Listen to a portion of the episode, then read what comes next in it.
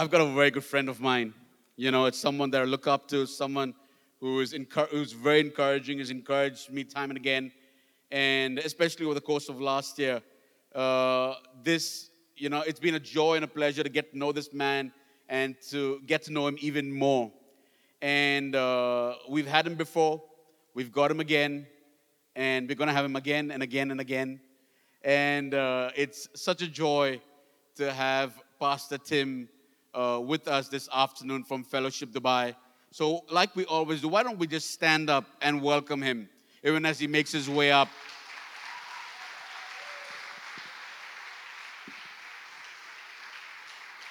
Thank you, brother. Bless you. I think I just might put my resignation in uh, today. I feel so at home in this place. When he asked me to, when Pastor Clinton asked me to come again, I'm like, yeah. I mean, I wasn't even thinking about it, like what the date or what am I doing on this Sunday and stuff. I literally ran, got in my car, sweating to death to get over here. And I was just like, I just didn't even put the two and two together how our services are right back to back. But it is a pleasure being with you all here today. And I just want to say some things about what Pastor Clinton and already talked about. You know, it's very hard as ministers to talk about money, right? You know, it's like we don't like to do that. But the fact of the matter is that it is a tool of engagement that if we can get our people to engage in that area of sacrifice, then they can see God show up in their life. And what happens from that?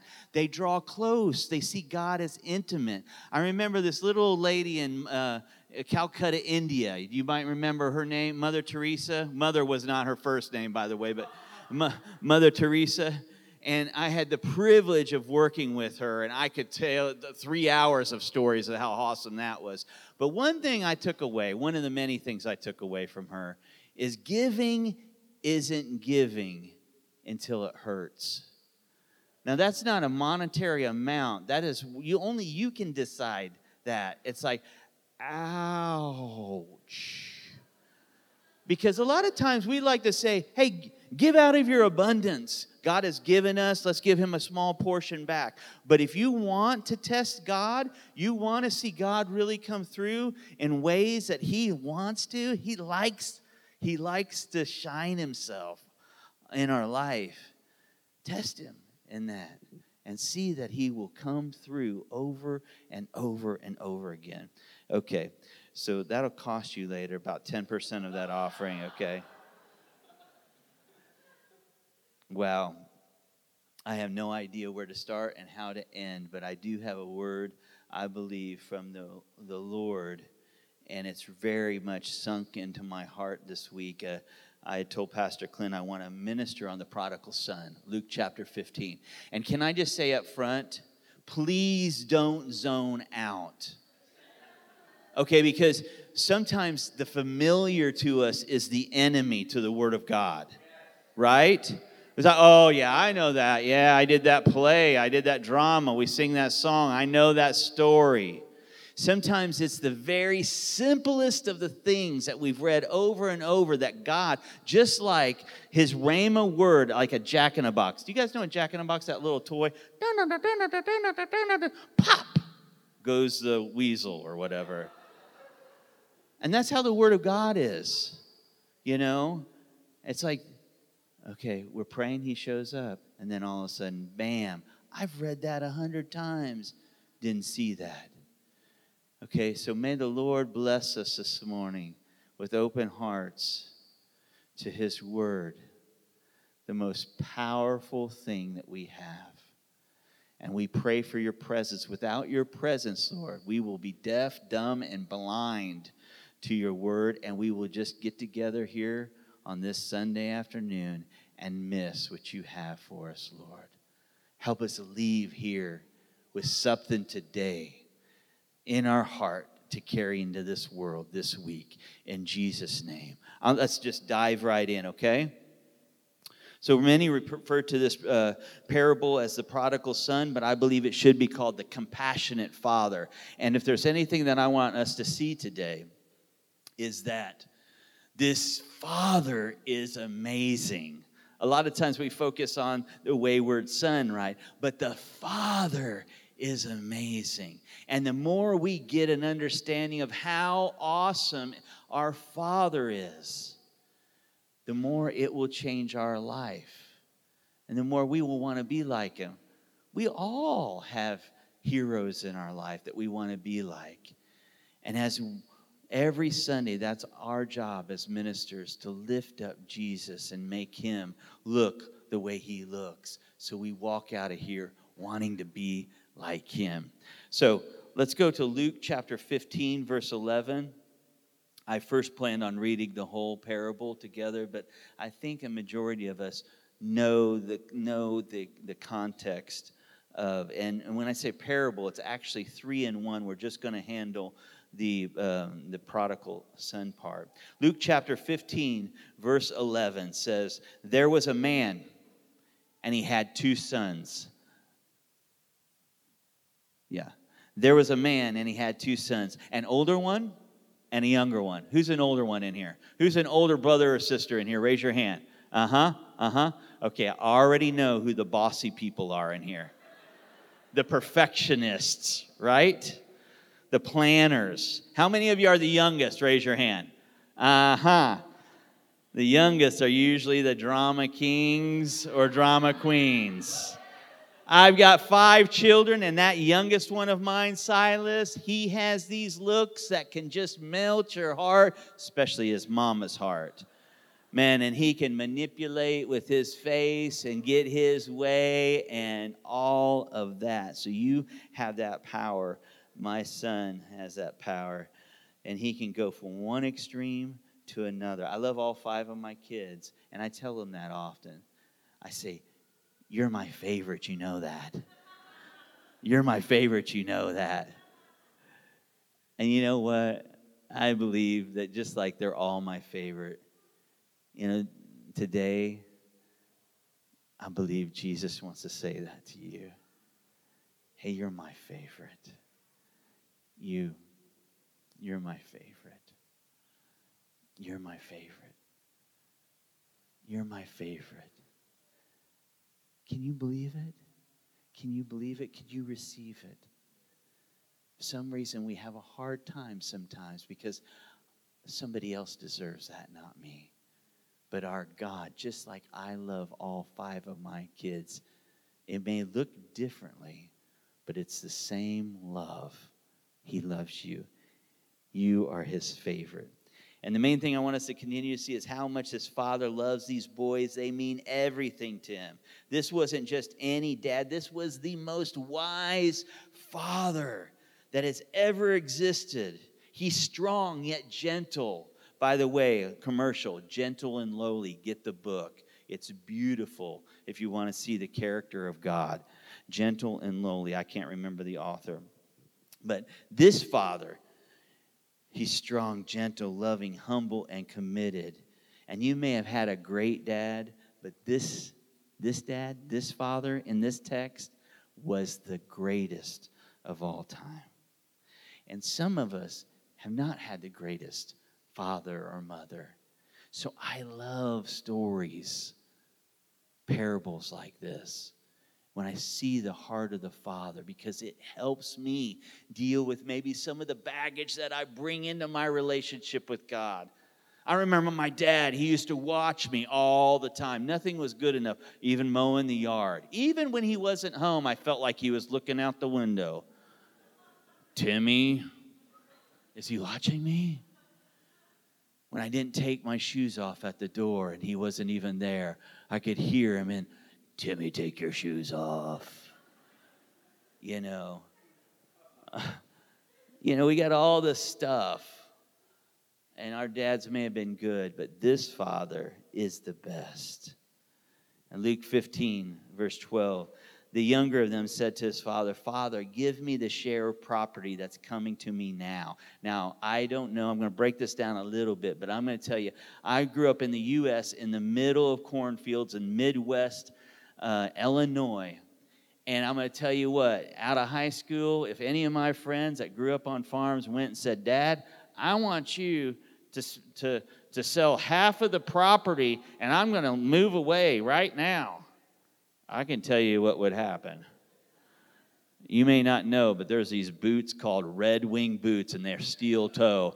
They, they got a you know, kick right upside because it doesn't make any sense. And it really doesn't make any sense in this scripture either.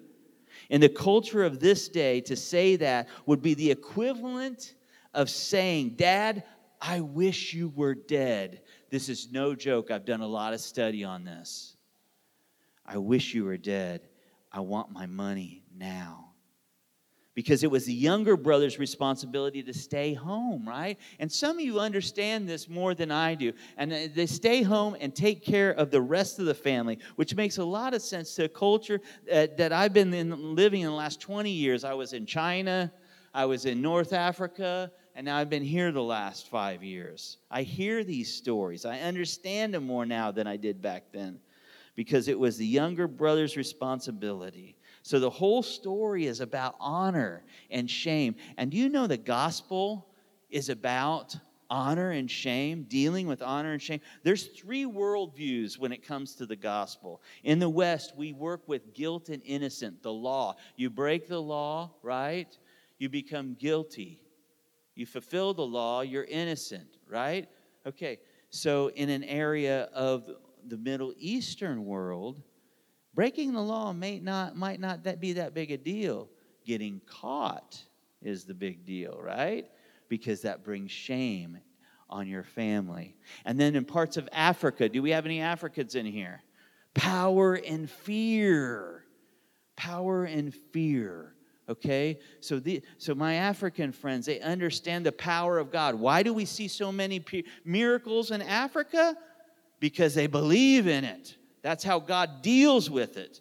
So be careful when you hear messages that are only one sided, especially from the West, when we're talking about guilt and innocence. They don't understand honor and shame. They don't, well, God doesn't really do miracles anymore. Hey, move to Africa and, and see that, right? You know, and we need, and Africans are moving to America to show us something too. Praise the Lord for that. So, when this younger, uh, uh, so honor is maintaining and protecting your family's worth, value, and reputation. And by refusing to be concerned about one's honor is to be a shameless person. You're like, you don't, uh, you don't care about your family, you don't care about your parents, right? So when the younger brother says, Father, give me the share of the property that's coming to me, he is dishonoring his family so bad and bringing shame on himself. Most fathers would have been filled with anger and refusal, but this father, not like any other father. Not like any other father. He quietly gives his son what he wants, knowing good and well that it's not good for him, but he's going to have to learn that lesson. So, giving him what he wants wouldn't have been as easy as you think. It wasn't quick cash. He didn't go to the ATM and withdraw money. It would have been tied up in a land or even livestock. So the father would have, have had to go and sell. Can you imagine? He'd have to go to the community, the village, the, the town square, and talk about how he's got property for sale. What's people thinking? Whoa, that's not time. Why do you have property for sale. Well, it's because of my son. Shame. Shame. I didn't train my kid right. He doesn't love me. He dishonors me like this. It's heavy. Giving him what he wants wouldn't have been as easy because he would have had to sell off land so the father would have go and sell the property, which would made him the talk of the town. Hey, did you hear so and so? He's selling so that his son can, can go off on this great adventure of rebellion. Shame on him. And then in Luke chapter 15, verse 13, not many days later, the younger son gathered all he had and took a journey into a far country And there he squandered, wasted his property, and reckless living. And there's a whole bunch of ideas of what that looked like. And depending on the version that you look like, it just seems like all of the dirt, right? The gambling, the prostitutes, the, the just the easy, loose living. Who here has wasted money on stupid things? Yeah, yeah. I can count on more than one hand. And you can relate. So he goes off to far off country. And this story is not about going to another country as much it is is about relationship. God is always about relationship. Yeah, we see so many laws in the Old Testament, but when you get to the New Testament, it's this God that's wanting a relationship. So all these parables have to do with relationship. So it's not about going to another country, it's about this relationship, and he's breaking this relationship off with his father easy come, easy go. He just walks away. I don't know if he went to, if he'd go to D- Dubai, you know, it'd be like, I'm just, I'm just, I'm going for the Lamborghinis and bikinis. But as we all know, it all runs out sooner or later, doesn't it? If anybody wants to let me borrow their Lamborghini for a week, though, I would, I would, I would take it up on them. But it all runs out sooner or later, here or there. And the, really, the only thing that matters is our character. So when we say, man, a million dollars, give it away, give it away, give it away, you know, this is the time to live the life that we really believe. And it's one of sacrifice. Jesus says this if you are to come after me, you must deny yourself, take up your cross, and follow me. Whoever will lose his life will save it.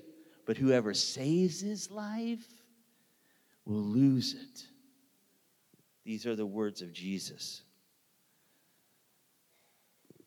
So, but he runs out. And, and, the money runs out fast with the younger brother. And in Luke 15 14, he had spent everything. Like that's bad enough. And then what happens? Oh my gosh. Sin begets sin, begets sin, begets sin, right? When we are like, we know we're in the family of God and we walk just a little here, we open the door a little bit here, we're here, we're here, we're here, and then suddenly we're off. And right here, he's off. And what happens to make things worse? A famine hits the country and he begins to be in need. The economy wasn't what it used to be, and he looked for work everywhere. He settled for a job and found himself working with what? Huh? Yeah, the pigs. Found himself eating with the pigs and begging to eat like the pigs and working with the pigs, which meant that he was hanging out with the people that he was taught never to hang out with, which was the Gentiles. He should have been in there in the first place. But for this younger brother, nothing was worse for his culture. Pigs carry diseases, spread filth, was actually a sign of hypocrisy, saying you believe one thing and living out another. Of course, we're not under that anymore, okay? Somebody say amen. We like uh, our pork here. but for this younger brother, nothing was worse for his culture. So, can you imagine the shame that was brought upon not just him, but everybody that knew him? He lost all regard as a good family member probably in, he was he probably was embarrassed to even tell his real name because back then you could link names to certain areas of town, certain families. He probably was not even telling people his name or wanted to even mention his dad his name because it would remind him of his dad and how good he was. He went to find freedom, pleasure, success, and now he just wants to survive. He just wants to survive. And I feel for him as I've been there. And I'm going to tell you, I was there before I was a believer, and I've been there since I was a believer. It doesn't take much for me to go, oh, get a little distracted, a little distracted, and a heap of darkness comes on me. Nope, I want back. Can you relate to me? It doesn't, and the more you know, the harder it is to step out into darkness because you have been ruined by the light. You have no chance. The Holy Spirit is sealed to the day of redemption in you. It, oh, try to have fun. Sin is fun for a season, but for Christians, man, it's like a short season. And then you're like, what am I doing? What am I doing? What am I doing? So he lost all regard. He lost all regard. And, and, and, I, and I've prayed for many over the years including myself, that it's hit rock bottom and you think there's no way out, you know, but there is. There always is. And I want to be honest with you. Can I be honest with you today? Am I going to be judged for this? Am I in a safe place? How many y'all have these family members in your life? Maybe children, maybe a cousin, that is going the route of this younger son. And when I told you that I would say yes, and, and God put it on me to, to give this message, I had no idea what was about to happen with my week. It's been a rough week. I lost a, one of our minister's wives, throat cancer, prayed for her. She got better. We were rejoicing, and then all of a sudden, died, and it was it was a gory, just bad death. That night I get home and find out in my own home I have one of these children right underneath my nose that is eating with the pigs, that's living a life that I had no idea about. And I'm telling you, I'm broken still. Bringing it up today that this precious child of mine has been living a double life. And there's nothing harder on a daddy's heart to say, You're just really, you're spending your inheritance, the seed of God that's within you, on darkness. You're living a double life. I will say, praise the Lord at this moment. It seems like repentance is doing its work, that she's back, you know, in, in right graces and stuff. But it will be, it'll, it'll take some time to know if that's true. And for you all here that may be experiencing somebody in your life that you love so much that have turned their backs on the teachings of Jesus don't give up. Don't give up. Don't give up. Don't give in. Don't even believe the lies. Because there's power when we engage our faith. Pastor Clinton has been talking about faith. We must believe that this is not the last page or the last chapter, that there's chapters to come. Don't give up. See your kids, see your friends, see your spouse, see your parents through by faith. Faith is the substance of things hoped for, the evidence of things not seen. If we don't have, nobody else has it. We have it. We have faith. And where does it come from? It comes from God. It's His gift to us. And it's our place of vulnerability to where I can't control this situation. I can't push it. I can't make something happen. But the vehicle of God is prayer, and He can do what I can't do when I can't do it. He's watching our back. So, this guy,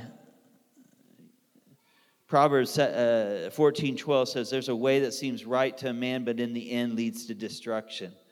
This guy is breaking.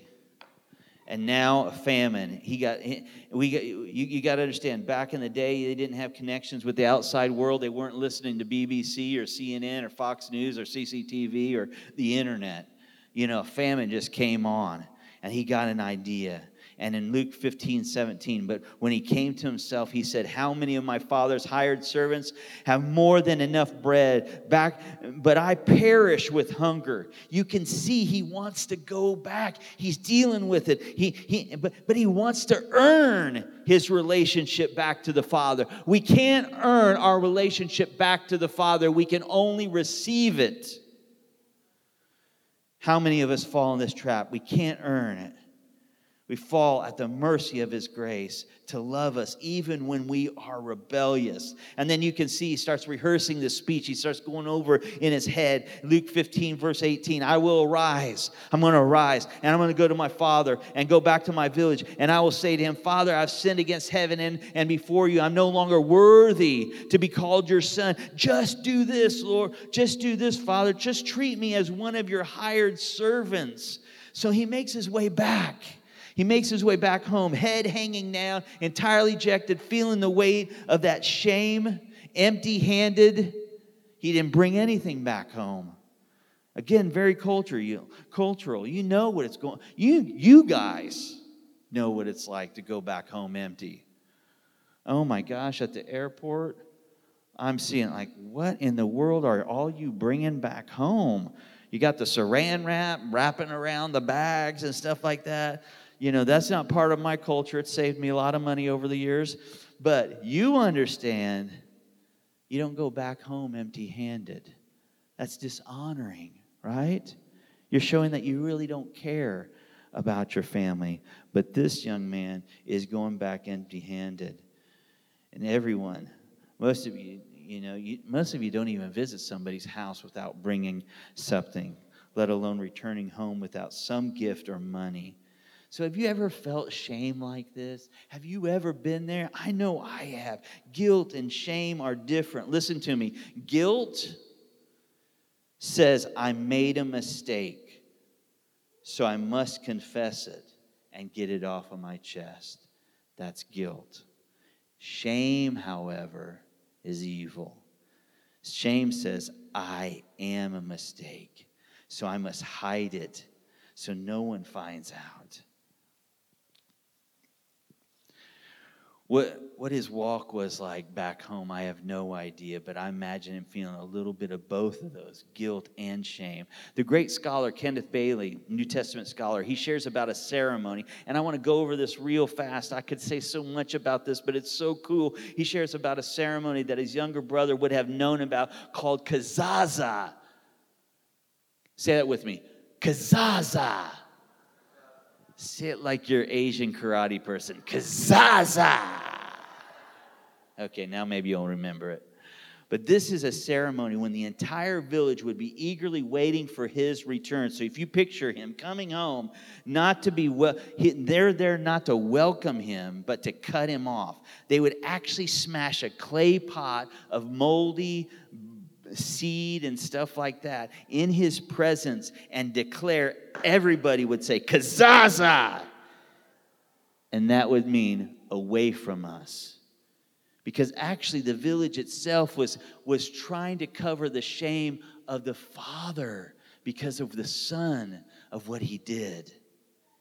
So you have nothing to do with us. That ceremony would take care of the shame publicly and completely. That crowd would have been yelling insults at him the whole time. This younger brother would have been shunned, if not killed, because, because he ran from the father's love, breaking that relationship and dishonoring his dad. You remember the fifth commandment is honor your father, honor your mother.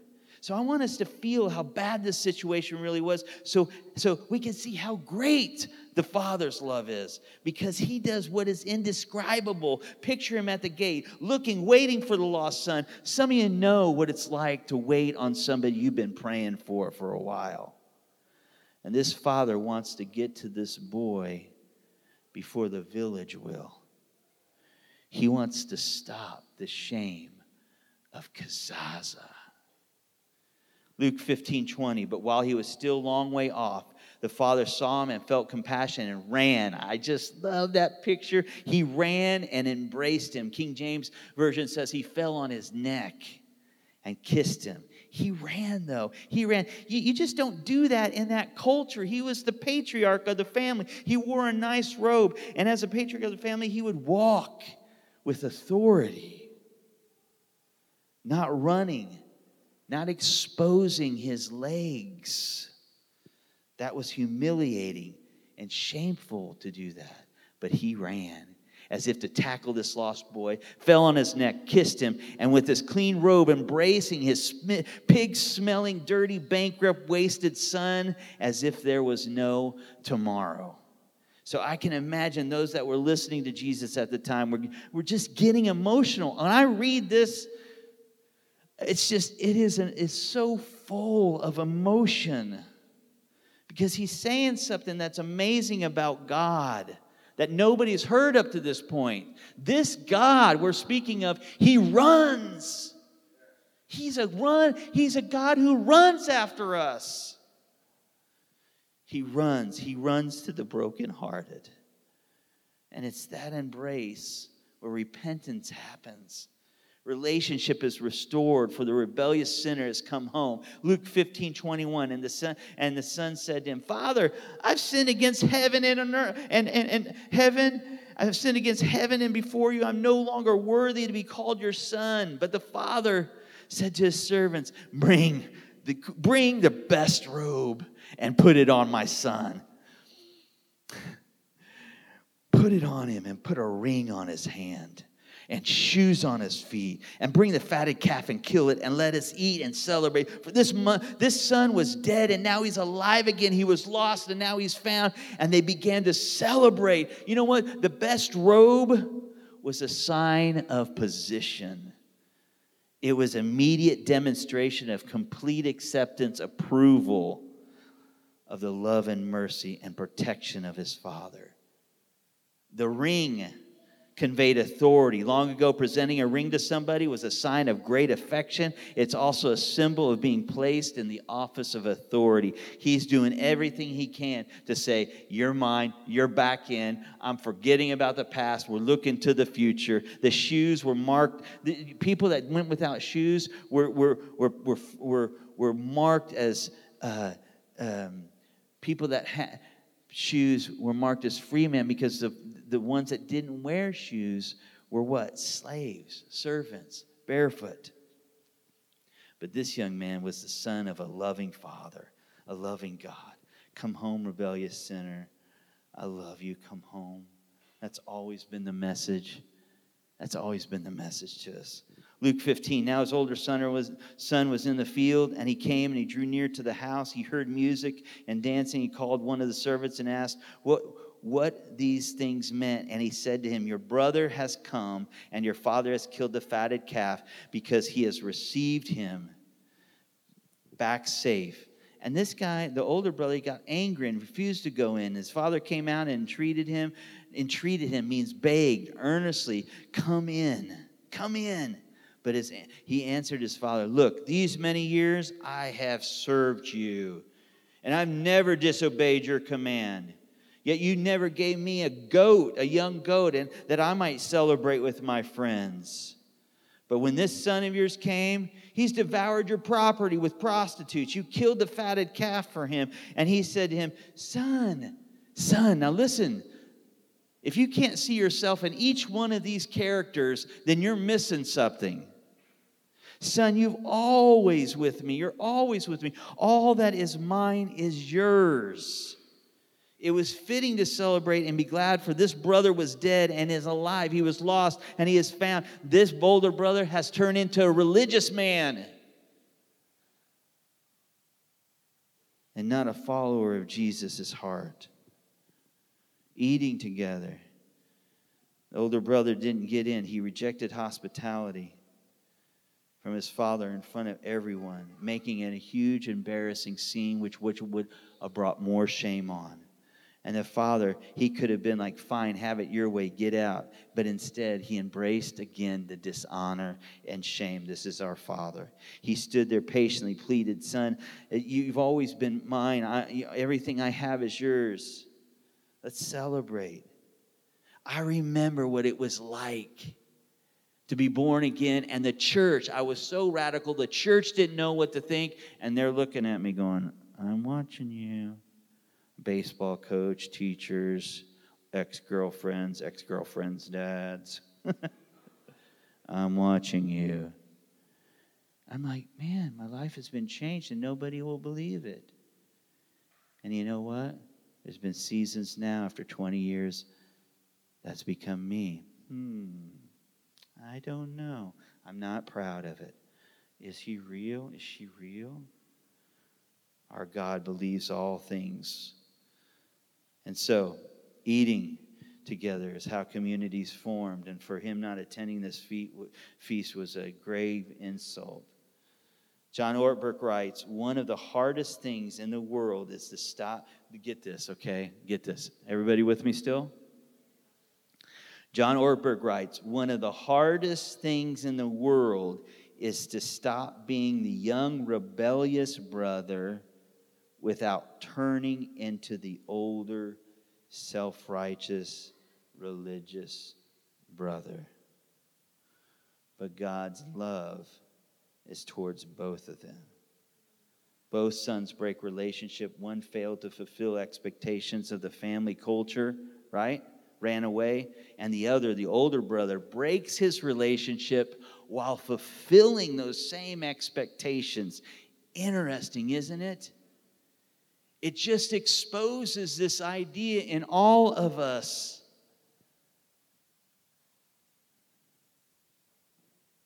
that we can come to church. We can even learn how to pray. You know, there's ways of praying that you're really not connecting with God. I have to focus on trying to connect with God because I know so many ways to pray. I have to focus on really being holy and set apart because there's so many ways that I can look holy and miss it.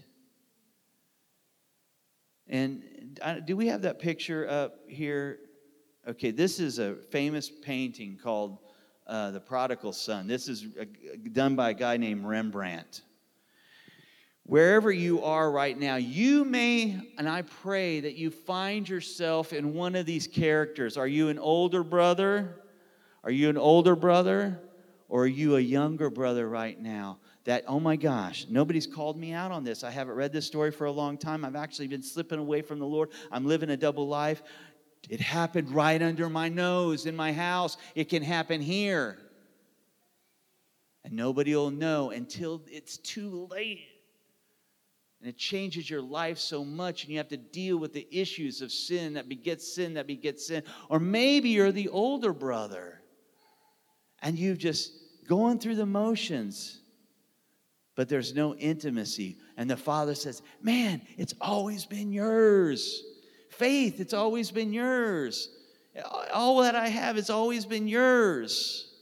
And I've also felt like, especially this week, I felt the father. Now, you can't, the father's feeling towards both of the sons. I love I love you the most. You're my favorite son. No, you're my, my favorite son. You're my favorite daughter. You're my favorite daughter. You know, but I, what I love the most is in this original picture, which is hard to see right now, the focus of the whole painting is on the father's hands.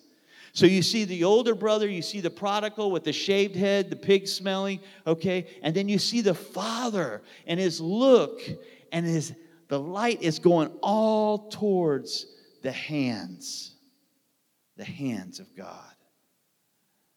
The hands of God. God loved us so much that he sent his son Jesus to come and die, to walk the earth, to heal, make the sick well again, the lame walk, the, the deaf hear, the blind speak. But he, all of that, all those miracles and all those great teachings to do one thing keep it real. Keep it real. Keep it real. Listen to me. Let this be a prophetic message, whatever you want to call it. But the Lord's word for today, and He's used the prodigal son in Luke 15. God is saying, keep it real. Young man, keep it real. Young lady, keep it real. Don't, don't settle for second best. So, this moment, I want if you have the courage and you think, you know what, I've, I've I am the older brother. I'm the older. You can be a woman being the older brother. You understand that? I'm the older brother, and I want prayer. Just go ahead and stand up. Older brothers in the room. Older brothers. Older brothers. Older bro- Come on, have some courage. I'm standing. I'm not sitting. Amen. Amen. Amen. Amen. You know, the first sign of victory is getting out of denial. Now I want to speak to you, younger brothers or sisters. Are you wayward? Have you been living double lives? This is the time. Again, we're in the house of the Lord, no shame, just as we've seen the Father. He loves you. We love you. This church loves you. If you're a younger brother, younger sister, go ahead and stand. Let's believe God for a change. Yeah, thank you. Thank you. Thank you. Yes, yes, more. Yes, more. Yeah, thank you. Okay, I know we're running out of time, so just receive this prayer. Just extend your hand like this. Lord, there's no love like your love. Father, there is no Father like you. There's no one in the heavens nor the earth like our God that loves the proud and arrogant, self righteous older brother that has just made it the motions of devotions and have lost the understanding of your heart being in your home where everything belongs to us that belongs to you. So, God, we also lift up the younger brothers and sisters that has somehow just allowed sin to slip into their life and live in double lives, Lord God. I pray in the name of Jesus that ties are cut off right now. Chains are broken, Lord God, that they would feel the embrace of you, Father God, melting away their sin, taking their shame and their fear and their guilt off of their life, Lord. God, I pray for families to be restored, younger brother, older brother, that they would come together and we would come together with them and we would celebrate, and we will not be legalistic, religious people that condemn people and try to keep them out of the family. We will not be going kezazah, but we will be opening up our arms to this community here in Dubai, here, near, and far away, that hope is what it stands for. This church is what it stands for. It's a place of hope. And as we receive new, fresh hope today of your love, Father, your acceptance, that we would take it out this week into this world, Lord. Transformation. Transformation. I remember having a lunch with a guy named Brennan Manning, and he said this. He said, it's, this is not in the Bible, by the way, but he said to me, he said, I'm convinced on that last day, and that day of judgment, the Bema seat of Christ, I'm going to ask you one thing. God's going to ask you one thing. Did you really believe? Did you really believe that I loved you? That's what it's all about.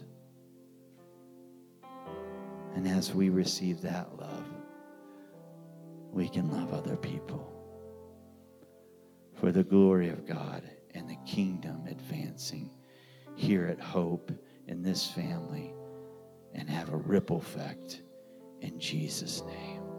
Amen.